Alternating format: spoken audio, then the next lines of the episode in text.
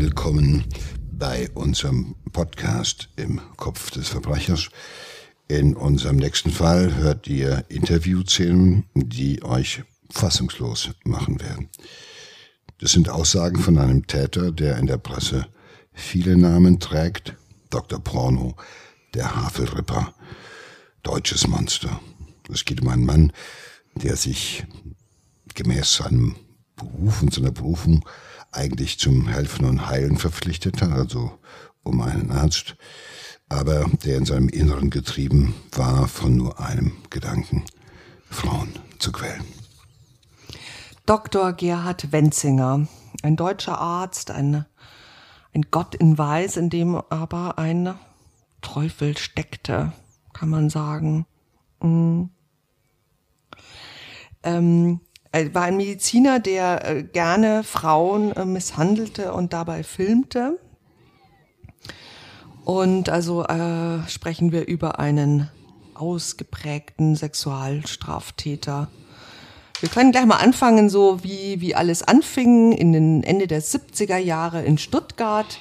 Hier hat sich ähm, Dr. Gerhard Wenzinger als Arzt niedergelassen und ähm, schnell das Vertrauen einer der Patienten äh, gewonnen. Also besonders die Patientinnen äh, waren sehr gerne bei ihm, bis äh, eine Sprechstundenhilfe auffliegen ließ, dass äh, der nette Dr. Wenzinger in seiner Praxis hunderte Videos gedreht hat, heimlich mit versteckter Kamera von seinen Patientinnen, wie sie sich auszogen vor ihm. Ähm, man hat, das waren damals natürlich noch äh, Videokassetten, man hat da irgendwie 360 Kassetten gefunden, also man, von 60 bis 80 Patientinnen. Ähm, eigentlich kann man ja sagen, er hat so als äh, Spanner angefangen, oder? Ja, er hatte natürlich äh, das getan, was manche dieser Täter halt eben am Anfang tun, erstmal irgendwie. Äh, Bilder machen, Filme machen, mit denen sie irgendwo sich aufgeilen können und an denen sie anhand derer sie sich irgendwo in sexuelle Erregung versetzen können und halt eben ähm, befriedigen können. Da reichen am Anfang die Bilder, da äh, geht der Täter auch noch keinen allzu großes Risiko ein, also weil er mit versteckter Kamera etwas macht, da weiß nur er drum. Es erregt ihn natürlich zu wissen, jetzt gleich sozusagen äh, läuft die Kamera und nachher kannst du dir das sozusagen mit Muße ansehen. Aber es ist noch, sage ich mal, die Hürde liegt noch äh, äh, relativ hoch im Hinblick auf das, was später kommt. Ähm, das wird auch von den Tätern meistens nur in irgendeiner Weise bagatellisiert, wobei jeder eigentlich weiß, wenn er sowas macht, dass er sich halt eben strafbar macht. Ähm, aber es ist halt, bleibt lange Zeit unentdeckt, aber natürlich in so einer Praxis ist er nicht alleine und es ist natürlich das passiert, was passiert, was immer passiert. Ähm, ich glaube, er war mit einer mit der Freundin an der Sprechstunde auch irgendwie liiert oder irgendwie sonst was und ja, irgendwann entdecken die natürlich so eine Kamera und irgendwann merken die auch, hier ist was nicht in Ordnung und warum schickt der uns raus? Normalerweise ist es so in der Medizin, dass wenn man eine Frau behandelt, dass man immer auch dafür sorgt, dass nochmal äh, eine Zeugin dabei ist, dass irgendwie auch nochmal eine Sprechstundenhilfe oder eine Kollegin dabei ist. Also alle Behandlungen, die man heute eigentlich macht, wo es also irgendwie etwas intimer zugeht, wo Untersuchungen gemacht werden, wo sich jemand ausziehen muss. Da möchte man eigentlich jemanden dabei haben oder man sorgt dafür, dass jemand dabei ist, zur Sicherheit der Patientin, aber auch zur eigenen Sicherheit, damit anschließend nichts erzählt wird, was nicht stimmt. Das ist aber damals in den 70er Jahren noch nicht so im Bewusstsein der Menschen gewesen. Also da war das noch, da wurde äh, das äh, noch gar nicht, konnte sich noch keiner vorstellen, dass Ärzte sowas machen, die ja eigentlich der Gesundheit, dem Wohl und dem Wohlergehen ihrer Patientinnen und Patienten verpflichtet sind. Da war das auch nur unter dem Schweigepflicht und äh, nein, das ist ein ganz, ganz intimer Rahmen und so weiter. Aber das ist natürlich auch für manche, da ist er ja nicht der Einzige hier, unser ähm, Kandidat. Äh, wir wissen ja aus vergleichsweise doch mehreren Fällen, dass äh, Ärzte äh, die Untersuchungssituation ausgenutzt haben, um halt eben Filme zu machen. Und äh, der nächste Schritt ist dann meistens, dass man halt einfach Untersuchungen wählt, wo das Opfer betäubt ist, wo das Opfer halt bestimmte Sachen nicht mitbekommt. Und ähm, das ist dann der Beginn einer fatalen Entwicklung und Kaskade. Ja, für ihn war das natürlich schon äh, sehr tragisch. Ähm, natürlich selbst verschuldet, aber äh, irgendwie schon eine, eine tragische Wendung, weil er natürlich schon alles verloren hat. Ne? Also die, die Praxis war sein Leben. Äh, die, die hatte er dann nicht mehr. Also hat er natürlich seine Zulassung als Arzt verloren. Er war auch groß in der Presse. Da hat er auch dann diesen Namen Dr. Porno eben bekommen wegen diesen Videokassetten. Und das war natürlich, da war äh, äh, seine Existenz ähm, zerstört. Also die, die, dieses, ich glaube auch damals war es schon auch noch so, die, die Ärzte noch ähm, viel mehr der Gott in Weiß war, ne? Und die auch für die Eltern war es auch von ihm sehr, sehr wichtig schon immer, dass der Sohn Arzt wird und ähm, ähm, eben so, so einen großen äh, Imagegewinn dadurch hat. Ne? Und das hat er alles verloren. Und er ist dann nach Berlin gezogen und hat in, dann wirklich in so einem abgefuckten äh, Blockhaus äh, gelebt.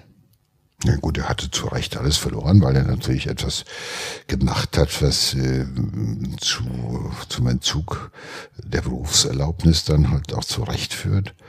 Und äh, klar, der Image-Schaden war natürlich auch enorm und äh er hat sich natürlich auch immer äh, von Kindesbeinen einem großen Erwartungsdruck ausgesetzt gefühlt. Also er musste äh, Arzt werden, er musste äh, einen Vertrauens, einen vertrauensvollen Beruf haben, einen Beruf, wo man auch irgendwo gesellschaftlich anerkannt gewesen ist in den 70er Jahren noch mehr als irgendwann mal davor oder danach. Und jetzt hat er durch dieses ja, das ist ja, das, es macht dich ja nicht sympathisch. Das ist ein Unterschied, ob du, äh, was weiß ich, äh, äh, Abrechnungen unsachgemäß machst oder ob du halt deine Patientin, wenn sie dir ausgeliefert sind als Arzt, wenn du diese Situation missbrauchst, um sie zu filmen. Das ist ja im Endeffekt auch im weitesten Sinne des Wortes sexueller Missbrauch. Das muss man ja ganz klar so sagen. Und dafür ist auch zu Recht halt eben auch bestraft worden. Und jetzt, äh, da musst du weg. Da kannst du nicht in Stuttgart bleiben, weil dein Ruf ist wie Donnerhall von dem berühmten Arzt, der sich um die Frauen in besonderer Weise gekümmert hat. Der war ja einer, der von morgens früh bis abends spät in der Praxis war und galt als jemand, der sich quasi hingebungsvoll aufopfert für seine Patienten. Und diese ganze Fassade kam zum Einsturz. Man wusste, warum der so lange da ist weil er halt die Vorbereitung seiner Filmereien, das Nachbereiten und das Betrachten seiner Filme halt eben so viel Zeit gebraucht hat. Und ähm, da bist du halt auch in deiner Existenz ja, ruiniert, zu Recht. Ja, aber im Endeffekt, glaube ich, hat er dann auch irgendwie so diese, diese Kontrolle verloren. Ne? Also jetzt war ihm dann äh, irgendwie alles egal. Er hat eigentlich nichts mehr zu verlieren von dem Punkt an, weil er hat schon alles verloren. Ja, in gewisser Weise hat er jedes soziale Renommee verloren. Äh, ja, Anerkennung, alles, äh, das ist jetzt ja durch. Und äh, das ist halt auch äh, gerade bei diesen Tätern so eine Entwicklung. Äh, äh, da ist äh, die letzte Bremse, die dich vielleicht noch abhält, mehr zu tun und noch mehr von dem umzusetzen, was du dir mittlerweile in deiner Fantasie aufgebaut hast. Das fällt alles weg. Die Bremsen werden gelöst.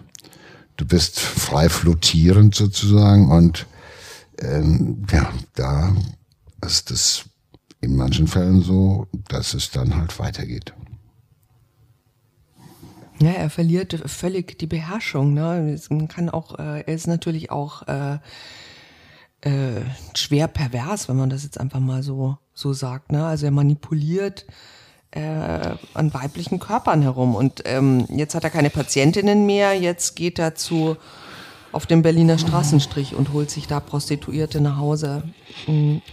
Und da kommt es dann auch dazu, eine 23-jährige äh, Prostituierte, ähm, man weiß nicht so genau, was passiert ist. Also sie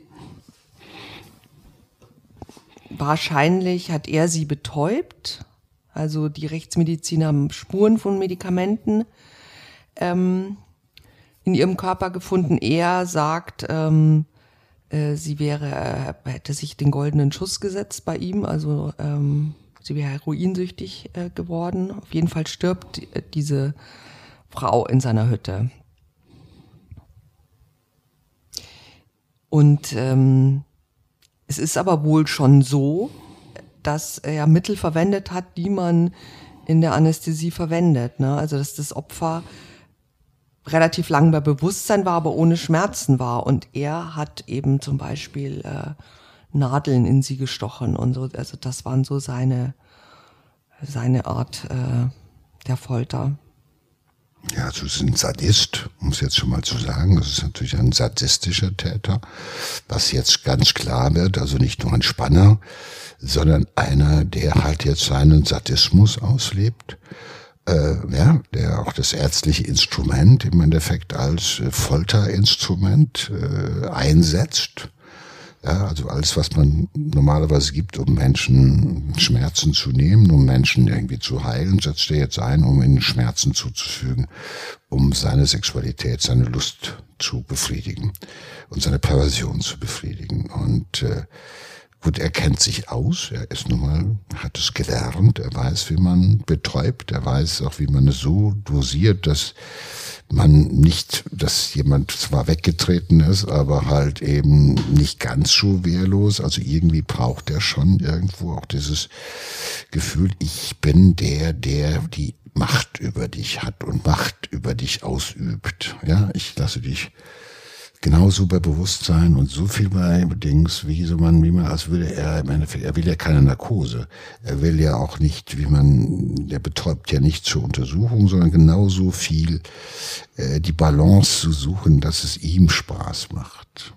Ja, dass er irgendwo der Beherrscher ist, dass es noch Reaktionen gibt und so weiter. Alles, was wir, wenn wir eine ordentliche äh, Narkose oder Anästhesie machen, natürlich alles dem Opfer ersparen. Und das ist gerade so, dass sie willenlos ist. Es gerade ist so, dass sie wehrlos ist. Und dass äh, sie aber nur so ähm, bei Bewusstsein ist, dass er halt im Endeffekt seinen perversen Spaß damit haben kann. Und da kennt er sich halt aus. Und wenn sich jemand da vornehmlich mit diesem Thema beschäftigt, da ist er, gewinnt er auch eine gewisse Fertigkeit in diesem, auf diesem Gebiet. Ja, und er geht noch weiter. Also ähm, Dana F., das ist der Name äh, dieser Frau, sie ist, äh, äh, sie stirbt und ähm, ja, jetzt ist sie schon mal tot, sagt er. Dann hat er auch Sex mit der Leiche. Ja gut, im Endeffekt geht's ja nur um Sex bei ihm. Es ist ja eine Vorbereitung von Sexualität. Ist ein Sadist, der sadistische, verletzende, äh, quälende Handlungen am Opfer vornehmen muss, um sich halt zu stimulieren, um irgendwo überhaupt äh, äh, sexuelle Befriedigung zu erfahren. Ähm, dass er dann mit der Leiche dann noch den Geschlechtsverkehr äh, vollzieht. Es, äh, vorher hat das hat er an betäubten, willenlosen, wehrlosen äh, sein Vorspiel sozusagen durchgezogen und jetzt macht er halt das. Äh, aber das ist nochmal ein anderer Schritt. Da gehört nochmal einiges dazu. Also, weil als Arzt ist er in der Lage halt sozusagen zu erkennen, da ist jemand nicht mehr bewusstlos, sondern da ist jemand bereits tot. Wir hören uns mal an, wie er das beschreibt. Also zuerst habe ich eine Pause gemacht weil ich nicht wusste, was tun. Dann habe ich überlegt und, äh, dann habe ich gedacht, nun ist sie schon mal tot. Äh, es fing sogar zum Teil schon die Verfärbung an, diese, diese typische Verfärbung, wo, wo das runterläuft. Ich dachte, nun ist sie schon mal tot. Jetzt habe ich die Möglichkeit, mal irgendeine meiner Fantasien in Wirklichkeit umzusetzen. Und äh, unter diesen Fantasien waren auch manchmal Fantasien mit Toten. Und das habe ich dann gemacht. Was haben Sie konkret gemacht? Ah, das, da geniere ich mich eigentlich ein wenig, aber das zeigt das Band. Er geniert sich ein bisschen. Ja, das ist ein genannter Mensch. Es ist ja nicht selten, dass solche Täter, wenn man sie dann damit äh, dazu befragt, irgendwo genannt sind. Ich meine, das ist ja jemand, ich meine, äh, der hat war immer genannt. Es war ein kleiner, äh, sagen wir so, es war ein Duckmäuser. Das war halt eben genau der Typ, der heimlich spannt, der heimlich filmt, der äh, äh, nicht entdeckt werden will, der zu wenig steht von dem, was er macht, der, der sich natürlich auch immer irgendwie versucht hat, äh, toll und super zu verkaufen, als der Superarzt, der er auch nicht ist. Und äh, jetzt ist er auch noch genannt. Also ich kenne viele Täter, wenn sie auf die Tat angesprochen werden, dass sie dann einen roten Kopf kriegen und stottern und können. Da kann ich drüber sprechen, weil das ist ja, also glauben gar nicht, äh, auch wie furchtbar das für mich äh, gewesen ist. Also das ist manchmal erstaunlich. Ähm, diese Menschen haben wenig Empathie für ihre Opfer, aber jede Menge Empathie für sich selbst und sind sehr um sich selbst besorgt und um ihr Wohl. Also das ist nichts Ungewöhnliches bei solchen psychopathischen Typen. Aber er nimmt eigentlich ja seinem Opfer die letzte Würde. Ja, er nimmt dem Opfer äh, was ist es, eine Machtdemonstration? Natürlich, es geht nur beim Sadisten, und das ist er, geht es um Macht. Es geht um Machtdemonstrationen, es gibt das Gefühl, der, das, das alles beherrschen zu können. Und äh, er sucht sich natürlich auch Opfer aus. Entweder sind es Patientinnen, die nicht ahnen, was passiert, weil sie zu ihm hin müssen, oder es sind Prostituierte, die halt denken, okay, er zahlt und dann ist gut, die immer ein hohes Risiko gehen, die von vielen Serientätern halt bevorzugt sind, weil sie halt einfach arglos ein Stück weit arglos jedenfalls mitkommen und halt einfach äh, sozusagen in Anführungszeichen dann nichts Besseres äh, verdient haben. Es sind, ist natürlich auch ein Mensch, der offenbar äh, nur Spaß dran hat, wenn er Frauen quälen kann und wenn das Quälen ist das Eigentliche, was ihn beherrscht. Der Geschlechtsverkehr, das ist, kann man mal machen. Aber das Quälen, äh, ohne Quälen geht's nicht. Und das macht schon irgendwo den ausgemachten Sadisten aus. Und äh, auch der Sadist hat seine verletzlichen kleinen Ecken. Weil der Sadist lebt ja davon, dass er an anderen diese Sachen macht. Wenn man ihm selber sagt, findet er das ganz genannt. Ja, also er ähm, schneidet der äh, toten Frau die Brüste ab. Mhm und zerstückelt die Leiche und äh, wirft die Körperteile in den Oder-Havel-Kanal, wo äh, Sportbootfahrer sie ähm, entdecken. Die Polizei braucht tagelang, bis sie alles geborgen hat. Es sind ähm, über etliche Tage bekommen die Polizei Päckchen mit Teilen dieser Frau. In 40 Teile hat er sie zerlegt. Ich meine, als Arzt kann er das natürlich auch, weil naja, geht. Ich meine, ne? nicht jeder Arzt verfügt über die Fähigkeiten irgendwo äh, von chirurgischer Gedings, aber er ist halt, offenbar hat äh, hier ist ein Sadist halt, wir haben auch unter Ärzten Sadisten, gar keine Frage, das muss so sein. Sadistische Störungen gibt es in allen Berufsgruppen. Das ist natürlich fatal, wenn ausgerechnet jemand zum Sadisten mutiert, äh, von dem man das lieber nicht erwartet. Aber das es gehört auch dazu, da ist er jetzt. Äh, ich glaube auch, dass dieses Zerstören, Zerstückeln äh, dann halt eben auch der nächste, die nächste Stufe war. Da ging es ja nicht mehr darum, die Leiche verschwinden zu lassen, sondern die Art und Weise auch, wie er Brüste abschneidet, als erstes so primäre Geschlechtsorgane von Frauen, wo man sagt, das ist Frau, ja, das ist etwas, das da steht dahinter der das ist ja primäres sekundäre Geschlechtsorgane zu entfernen, ist immer halt eben eine bedeutende sexuell äh, motivierte Sadismus und äh, damit fängt er an und dann macht es halt weiter. Also das ist die Zerstörung, ist im Endeffekt die Fortsetzung dessen, was er am Anfang schon gemacht hat, nur auf einem höheren Niveau. Und ähm, diese Entwicklung lässt auch nichts Gutes an. Das ist eine kranke Entwicklung, absolut. Das ist ein krankes Hirn, getrieben von kranken Fantasien und jetzt auch ausgelebt, äh, ohne Skrupel und ohne irgendetwas. Diese Leute sind auch noch narzisstisch gestört. Also ich glaube, er, er hält es auch noch so, dass er das, ja, äh, macht ja was Tolles. Er ist ja jemand, der es kann. Er macht, ja, er ist jetzt ist er sozusagen äh, der akademische ärztlich ausgebildete Sadist. Nichts anderes. Dr. Wenzinger hat auch dazu einen äh, Kommentar. Ich war eigentlich ziemlich sicher, dass man sie nicht entdeckt, aber wie das Leben so will, die Brüste fingen an zu schwimmen. da ist was schiefgegangen. Aber die Art, wie er über über, über sein Opfer äh, spricht. Ne? Also er, er reduziert sie ja auch auf, äh, auf diese Geschlechtsteile. Ja, absolut. Also diese Opfer wird, das Opfer wird entmenschlicht. Das Opfer, das ist halt bei diesen Tätern so. Man muss das Opfer erst entmenschlichen. Das ist halt einfach dann von Anfang an, sie wird gesichtslos, sie kriegt, man nimmt ihr die Stimme, die Sprache, äh, all das und dann bleibt es nur noch äh, reduziert auf den Körper und diese Täter, ja, äh, quälen die Opfer dann, dann geht's nur noch um Brüste, dann geht's nur noch um Geschlechtsteile, dann geht's nur noch um Foltern und Martern und äh, um nichts anderes mehr. Und äh, äh, wenn diese Täter so tun, als hätten sie irgendwie Mitgefühl mit dem Opfer, glaube ich das nicht. Und diese Leute, wie er darüber redet, äh, auch in seiner Sprache, das ist ja auch eine, ja, so roh wie er spricht, so roh agiert er ja auch. Das ist, äh, da ist er ja noch einigermaßen authentisch, muss man sagen. Und ähm, das heißt ja, ich mache mit dir, was ich will. Und ich höre dann erst auf, wenn ich genug habe und wenn ich will.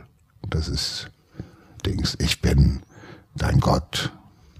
Ich bin die Macht schlechthin und äh, ich, ich, ich, ich und nichts anderes. Und äh, jetzt ist äh, er auf, äh, auf dem Weg, der halt ähm, kein da ist, ist ja jetzt mittlerweile auch äh, eine Entwicklung, die ein Sadist halt eben nimmt, so wie er. Und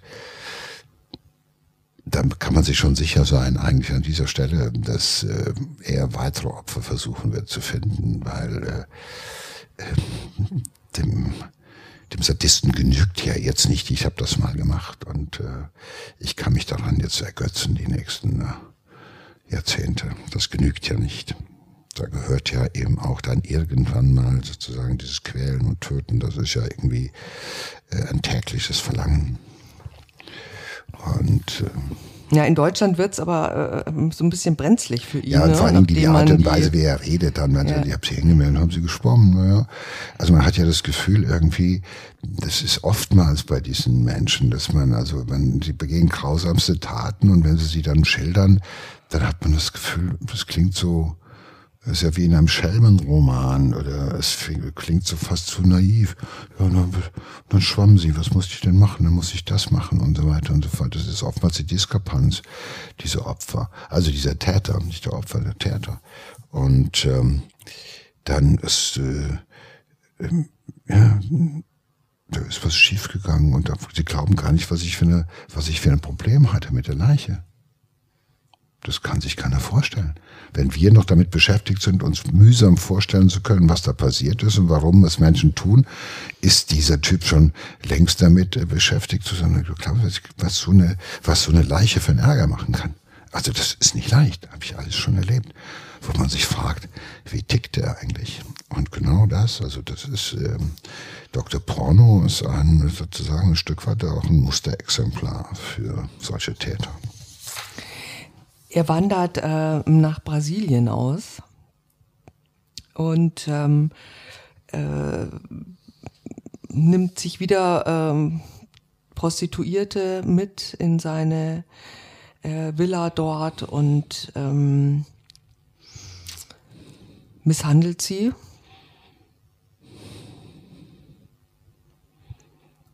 Und auch äh, filmt äh, sie auch wieder dabei. Also es ist so das gleiche Vorgehensmuster. Ähm, ja, er macht sie im wahrsten Sinne des Wortes, macht er sie zu äh, Statisten seiner ähm, seines seiner Fantasie. Ja, das ist wirklich, er besetzt quasi. Ne? Er baut die Kamera auf, er besetzt das Ganze und äh, da ist da ist schon im Endeffekt, das sind ja das sind dann äh, Komparsen, Statisten, aber es sind ja sozusagen keine Menschen. Ja, ich meine, die Prostituierten natürlich, er bezahlt sie gut und sie schweigen. Sie äh, sagen nichts, was da passiert bei ihm tatsächlich, ne? Naja, gut, wir haben sich wahrscheinlich untereinander ausgetauscht und gesagt, da musst du nicht mehr hingehen und man weiß nicht, was da kommt. Ich meine, äh, wahrscheinlich hatte sie ja auch äh, betäubt oder was auch immer, ich denke schon. Äh, ich denke mir, äh, dass äh, Prostituierte, die sich mit so jemandem auf den Weg begeben und diese Erfahrung machen, dass die halt nicht gerade zur Polizei laufen, sondern glaubt gar nicht, was das für einer ist, sondern da wird erstmal irgendwie, ist man froh, dass man es überlebt hat und dass man mit einigermaßen ohne Schaden von dann gekommen ist. Und äh, ähm, die kennen schon einiges. Ein Nachbar zeigt ihn schließlich an, weil er aus dem Haus Schreie gehört hat. Und dann ähm, durchsucht die Polizei das Anwesen und findet eben ähm, wieder Videokassetten, auf denen zu sehen ist, wie Frauen wirklich grauenhaft äh, misshandelt werden. Mhm. Sie finden auch medizinische Gerätschaften, die er wohl aus Deutschland mitgebracht hat und äh, verbotene Betäubungsmittel. Und äh, natürlich äh, beschlagnahmen sie sein Videoequipment und seine Kassetten und äh, das passt ihnen auch gar nicht. Nein, das ist ein Lebenswerk, das ist im Endeffekt, das ist eine Arbeit, das Ergebnis einer mühsamen Arbeit. Und dann kommen Polizisten und wollen es einfach wegnehmen, die können es doch gar nicht wertschätzen, was er da gemacht hat. Die haben ja keine Ahnung von dem, was das alles für ein Aufwand ist und was er dafür tun muss. Ich meine, es sind, glaube ich, 91 Videos gewesen, die man, äh, auf denen unter anderem zu sehen war, wie Wenzinger äh, mit Unterspritzung Brüste vergrößert hat, mit Nadeln Geschlechts Teile traktiert hat. Äh, ich meine, das kostet alles Aufwand und Mühe. Und welcher Polizist weiß das eigentlich zu würdigen, was das für ihn für, ja, für einen Aufwand gewesen ist. Und das ist genau diese Wahrnehmung. Diese Leute sind mit sich nur bei sich die sind, die können sich noch nicht mal vorstellen, dass sie irgendwie, ich glaube, der hat sogar den Polizisten gesagt, ich gebe Ihnen Geld, wenn Sie mir die Kassetten lassen. Ja. ja lassen Sie mir bitte meine Kassetten, mein Lebenswerk. Es ist mein, Intimsache, das geht auch niemand was an. Das ist ja, ja intim, genau. ja, also das wird dann, da, da wird auf einmal, pocht einer sozusagen auf Intimität und auf Schweigepflicht und auf Arztgeheimnis, ja weil er in einer völlig bescheuerten Verkennung immer noch denkt, dass er sowas sein könnte wie ein Arzt. Das ist er nicht. Er ist ein mieser, ja, ein mieser, heimtückischer Sadist und nichts anderes. Und äh, äh, das äh, ist das. Und äh, äh, wo, wo er seine krankhafte Entwicklung hergenommen hat, äh,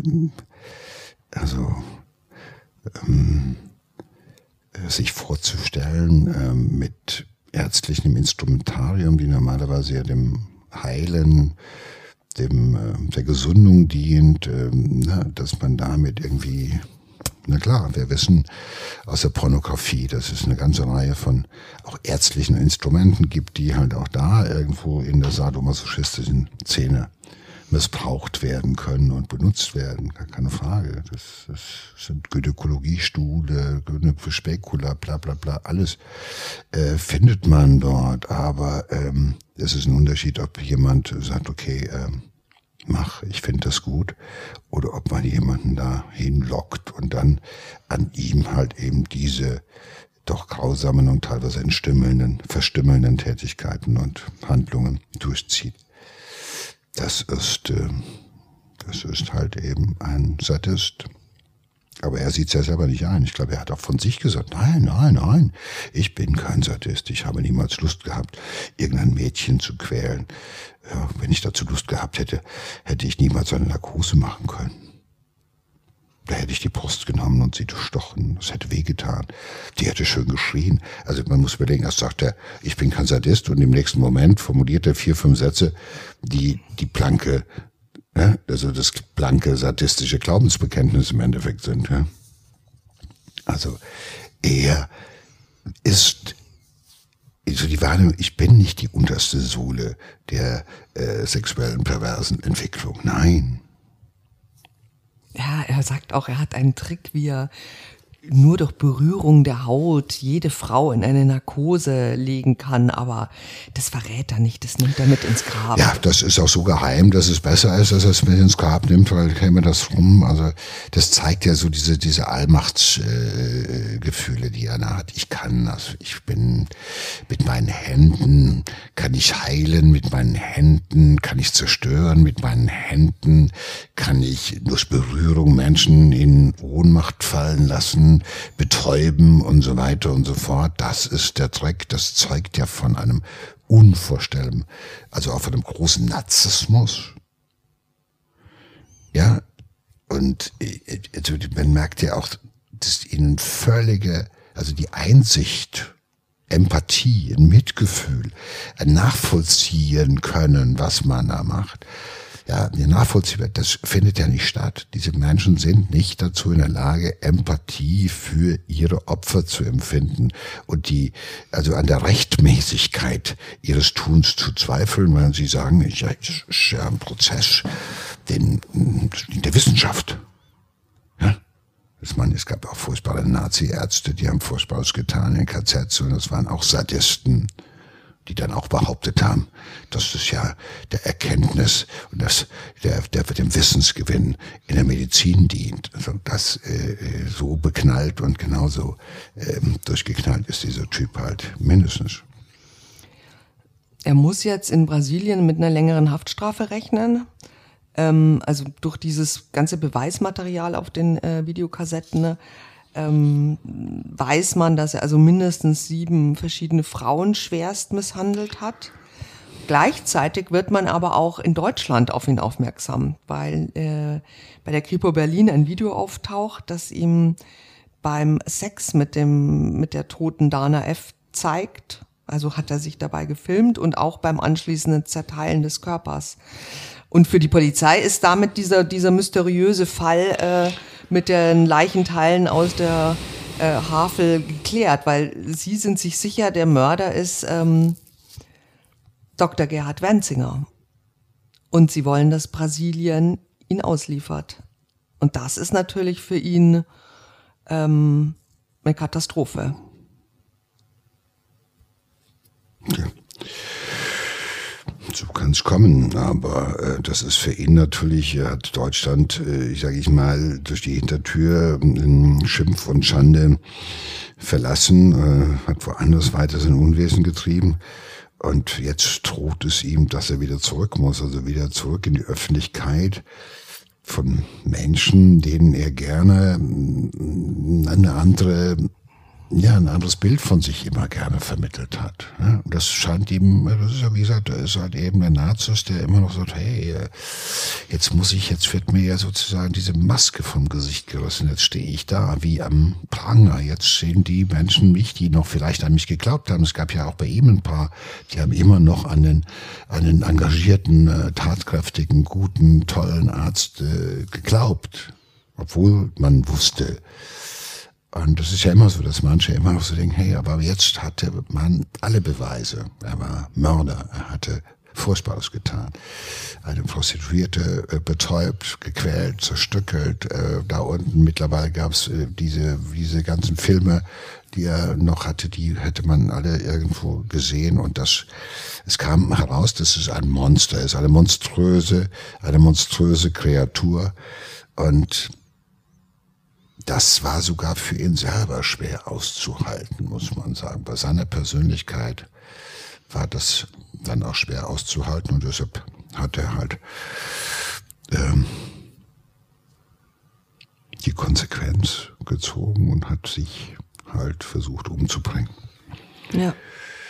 Genau, er hat ähm, versucht, sich umzubringen im Gefängnis in Brasilien und ähm, äh, das misslingt allerdings. Er, er, wird künstlich ernährt und ähm, ähm, wird wieder. Anders als seine Opfer wird er wieder gesund. Wird wieder gesund, genau, und kommt wieder zurück in seine Zelle. Ähm, ein Reporter von ProSieben hat ihn damals interviewt in Brasilien und äh, erzählt, ähm, wie es, äh, wie das war mit der Prostituierten. Natürlich wieder seine Version. Ähm, aber auch da sieht man, äh, er ist sich überhaupt keiner Schuld bewusst, bis zuletzt nicht. Ich habe niemanden geschadet. Ich zerlegte multas äh, Leichen con mia professione. Ich habe viele Leichen zerlegt als Mediziner. Dieses war das erste und einzige Mal, dass ich eine Leiche zerlegt habe, aus rein privatem Interesse.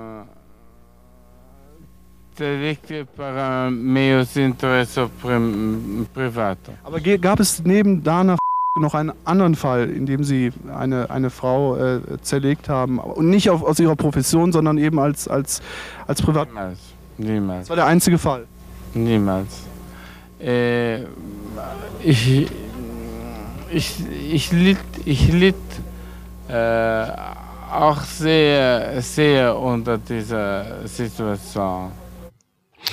Nein, es ist, ich habe das ja eben schon angedeutet, äh, es, die Schuld liegt in der Regel bei den Opfern. Jedenfalls so sieht es, sieht es einen Täter wie er dann war sie schon tot, aber erklär das mal. Da gibt's dann die unappetitlichen Geschichten. Und man sagt, da hatte ich noch Sex mit der Toten, aber dann ist ja nach zwei Stunden die Leichenstarre eingetreten und dann hat ihr keinen Bock mehr. Äh, geht auch schwer. Also, hallo, das ist doch alles schwer auszuhalten. Und ähm, er redet dann darüber, ähm, als äh, habe er, äh, als sei es die normalste Sache der Welt